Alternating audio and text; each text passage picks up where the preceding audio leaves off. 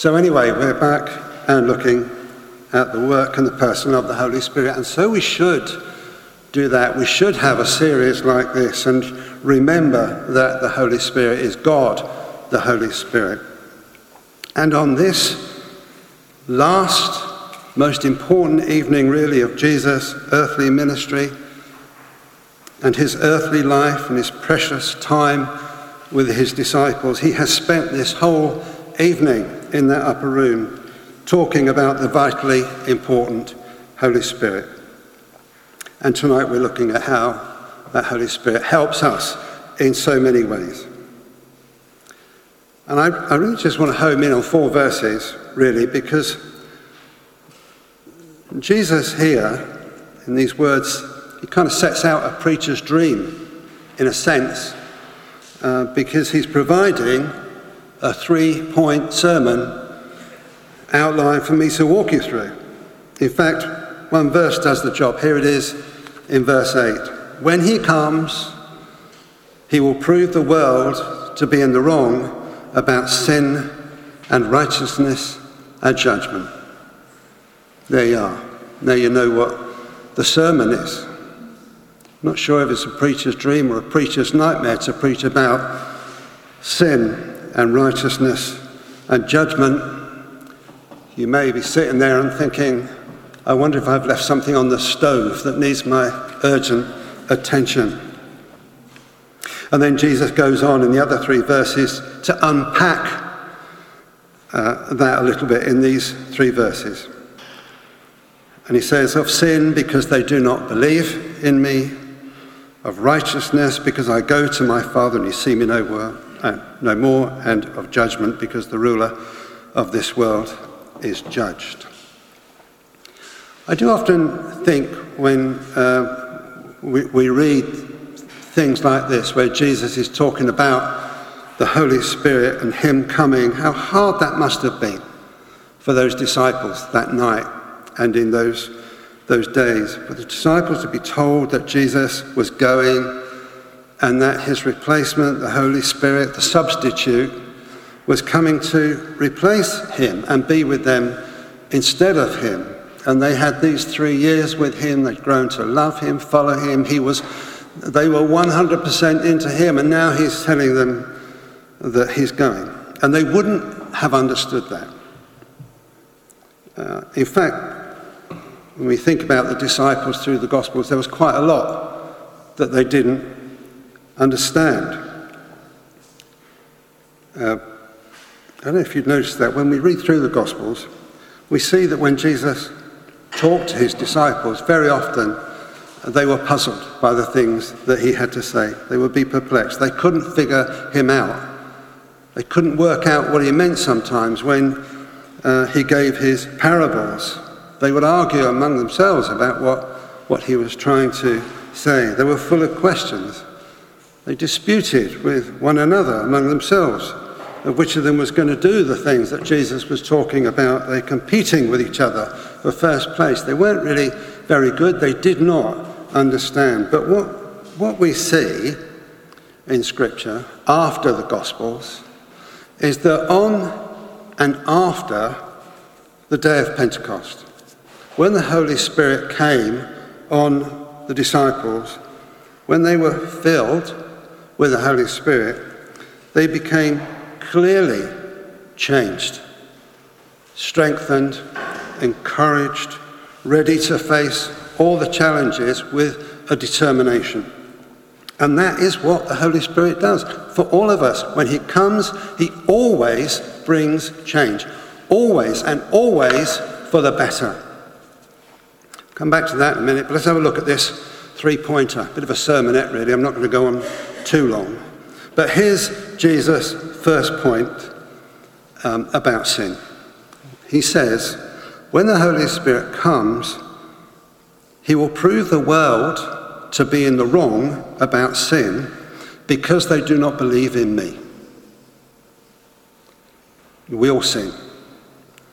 You more than me, I'm sure, but we all sin to one degree or another. And there are varying degrees in our sinfulness. Some people are more sinful than others, and we know about the extremes. murder and abuse and corruption and so on, far worse than you and me. But God's forgiveness, as we know, can overcome the darkest sin, the worst crime. Psalm 103 reminds us that as far as the east is from the west, so far has he removed our transgressions from us. With the Holy Spirit, anything's possible if we believe. But listen to this. Let me read you a couple of verses. The first one, really familiar to you. You'll all know it. John 3:16. For God so loved the world that he gave his one and only Son, that whoever believes in him shall not perish, but have eternal life.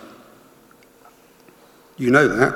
And then a couple of verses later, maybe not quite so well known, but whoever believes in him is not condemned. But whoever does not believe stands condemned already, because they have not believed in the name of God's one and only Son. So I think we need to say something about this unbelief, but it's what we already know of the Holy Spirit. The Holy Spirit has not been sent into the world to deal with this problem, this lack of belief, this unbelief. The Holy Spirit hasn't been sent into the world to deal with that. Back in verse 7, Jesus told his frightened disciples, he told them that it is for your good that I'm going away. Unless I go away, the advocate, Holy Spirit, will not come to you. But if I go, I will send him to you. See, the Holy Spirit hasn't been sent out there into the world. He has been sent to us, and we have him, and he helps us, and he equips us, he encourages us, he goes into the world with us. Here's Jesus again, a couple of chapters ago, but still in that upper room, still on that same subject, John 14, he says, and I will ask the Father, and he will give you another advocate to help you and be with you forever, the Spirit of truth. The world cannot accept him. It neither sees him or knows him, but you know him, for he lives with you and will be in you. See, here's the thing. If we believe, and we know this, if we believe, the Holy Spirit is in us, all of us, and it's our job, all of us, to go into the world, starting with those we love and our neighbours, and on and out. So that's always been the case. That's what we have to do. That's the commission, isn't it? We all know that. And if, for the last 2,000 years, the church and all our predecessors and you and me, if we hadn't spoken about Jesus, if everybody left it to someone else, if we hadn't told others about our experiences, what Jesus has done for us, what he means to us, what has happened to us, how prominent would the name of Jesus be today? If we hadn't spoken, and if people hadn't been speaking for those last 2,000 years, I wonder if that bothers you at all. Does it make you feel uncomfortable? You feel it's something actually you would struggle to do. Listen again to Jesus speaking to his disciples in Matthew 10. On my account, you will be brought before governors and kings as witnesses to them and to the Gentiles. But when they arrest you, do not worry about what to say or how to say it. At that time, you will be given what to say. For it will not be you speaking, but the Spirit of your Father speaking through you.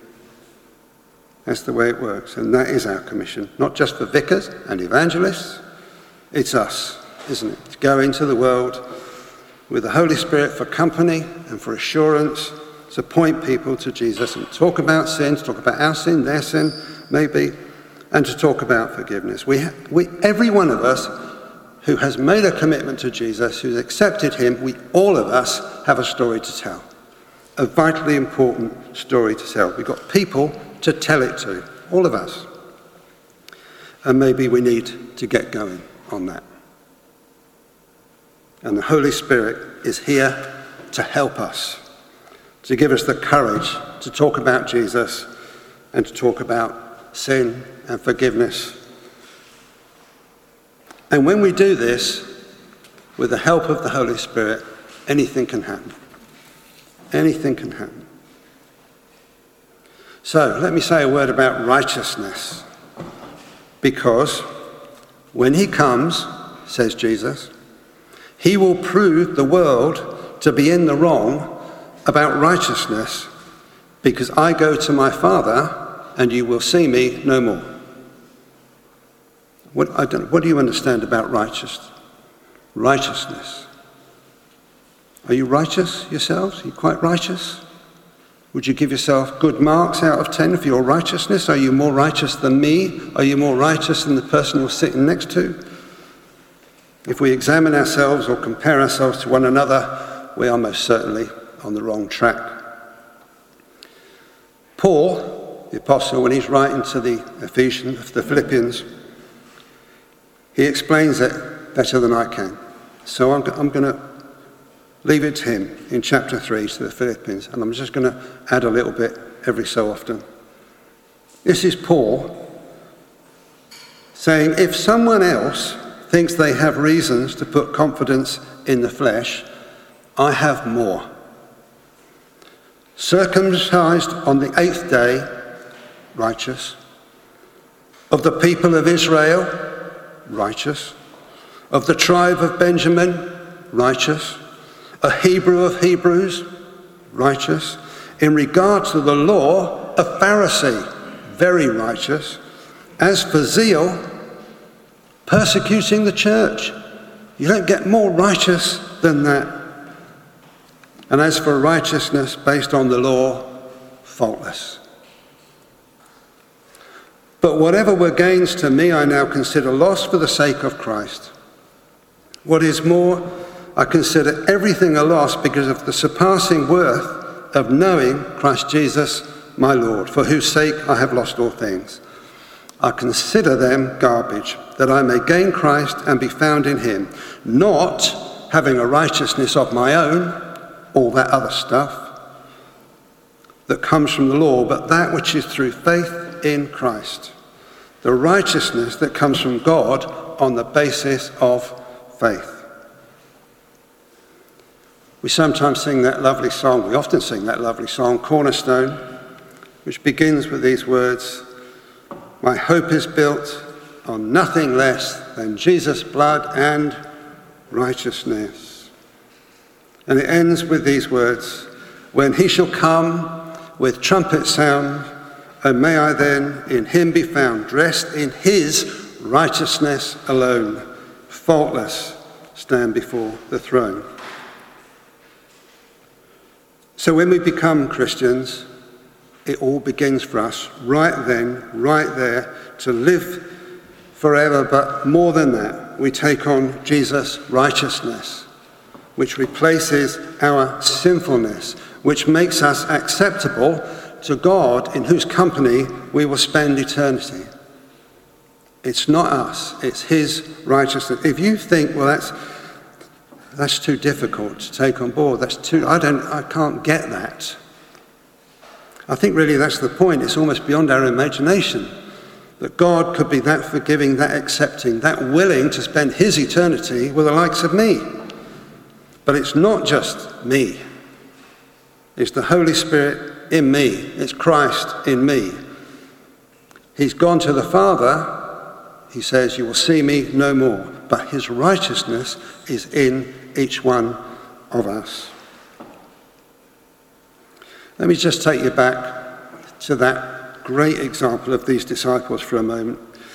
If you go forward a couple of pages from this upper room, just a few hours later, Peter is cowering and he's frightened. And Jesus has been taken from him and from the rest of the disciples. And people are looking at Peter, who finds himself kind of alone, really. He hasn't got the company of all his friends at this moment. And he denies he even knows Jesus, because he's just buried for his own skin. 3 times he says that he doesn't know him. And we've seen Peter going back through the Gospels. He's not perfect.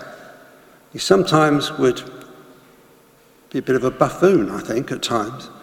And he would open his mouth without engaging his brain, as they say. He would just blurt something out. It wasn't always right. It was quite often wrong.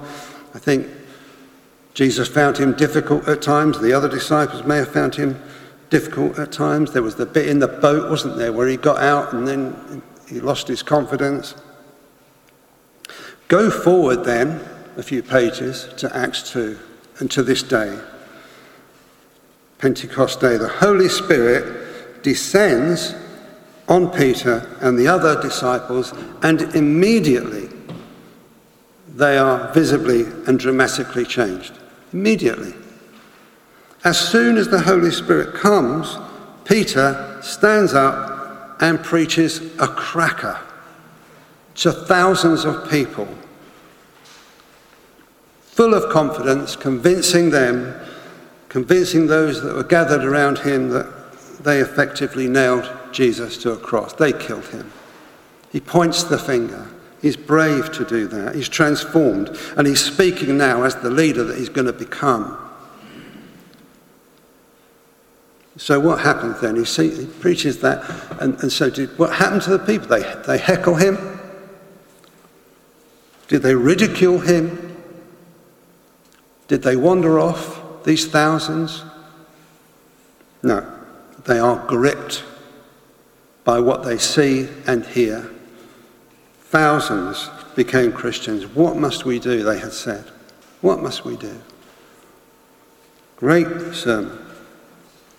And right then and there, the church began.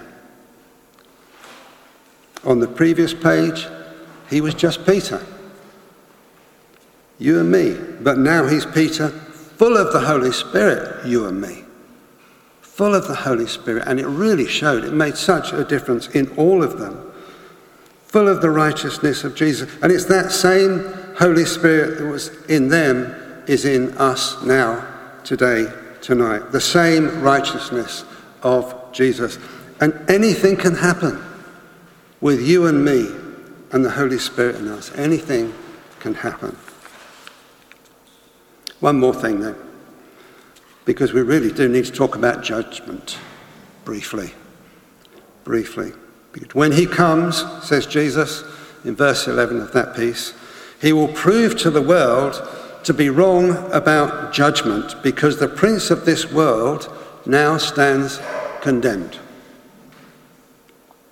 So, let me state the obvious then. The prince of this world is Satan. We know that, and he is condemned. He has been judged. If you read it, you can see that's past tense. It's happened. It's not going to happen sometime in the future. It's happened. That Sunday morning, that Easter Sunday morning, when Jesus rose up from his tomb, that moment Satan was condemned. He was a loser. He had lost, and for him there was no coming back, no appeal, no pardon, no clemency, no mercy. He was a goner, and he hangs around, Satan, the loser. He hangs around being a nuisance to those who aren't Christians, but his power over you and me has gone. I don't know if you accept or believe that, but his power over you and me is gone. Just a matter of interest. My favourite verse in the Bible is Psalm 46 and verse 10. One or two people that I've known for years and years would know that, because I talk about it a lot. And I've got things at home that have got that verse on it. Be still and know that I am God. Mugs, key rings, bookmarks, pictures with a script on. It's wonderful. I do love that. It was given to me in a very special way. I won't go on about that now, but in the giving of that verse to me 40 years ago was very much of the Holy Spirit. And I always think, when I think about it, it's my comfort blanket in life, really. be still and know that I am God. I find it so helpful in all circumstances. So when I'm feeling anything but wonderful, I'm feeling a bit low and a bit worried, anxious, whatever, tired, I just can sense in that verse God's arms around me, and he just says to me, be still and know that I am God. That's lovely. But there's another way of looking at it, and maybe some of you have. It's only just recently that I thought about the other way of looking at it. Because when you look at Psalm 46, it's very much on a sort of a battleground sort of psalm, really. And I'm still there, cowering, and I'm still down, and he wraps his arms around me, and I can see in my mind just looking and pointing at Satan, who is over there, and he's saying to him, be still and know that I am God. And I think that is where Satan is. He's just under God's rule. He's finished. He is powerless with you and with me. Remember Romans 8, verse 1, there is now no condemnation for those who are in Christ Jesus. We are in the clear. We are free of condemnation. Jesus has taken the rap. Satan is doomed. He's done for. Isaiah 53 reminds us hundreds of years before Jesus came that he was pierced for our transgressions. And the Holy Spirit living in us wants us to live in the good of that. We've got nothing to fear at all. On the day of judgment, maybe there's going to be a long queue of people. People with loads and loads of baggage, suitcases full of stuff, undealt with sin, and they will be miserable, and they will be full of trepidation. I don't like really to think about it, but we, all of us who are Christians, who are filled with the Holy Spirit, who are forgiven, we will be in the queue that says nothing to declare. Nothing to declare. We'll just go marching through. And there will be a separation. We know that. And so the message that we must pass on with the help of the Holy Spirit is just that. It's all about that. We are not better than you, world at large, but we have discovered Jesus, and our sin has been dealt with, and we are safe. And the Holy Spirit, who is God, lives in us, helping to share our vitally important experience, our story. And when we recognize that, when we recognize the Holy Spirit in us, when we involve him in our lives and in getting that message out, anything can happen. Let's pray. Our loving God,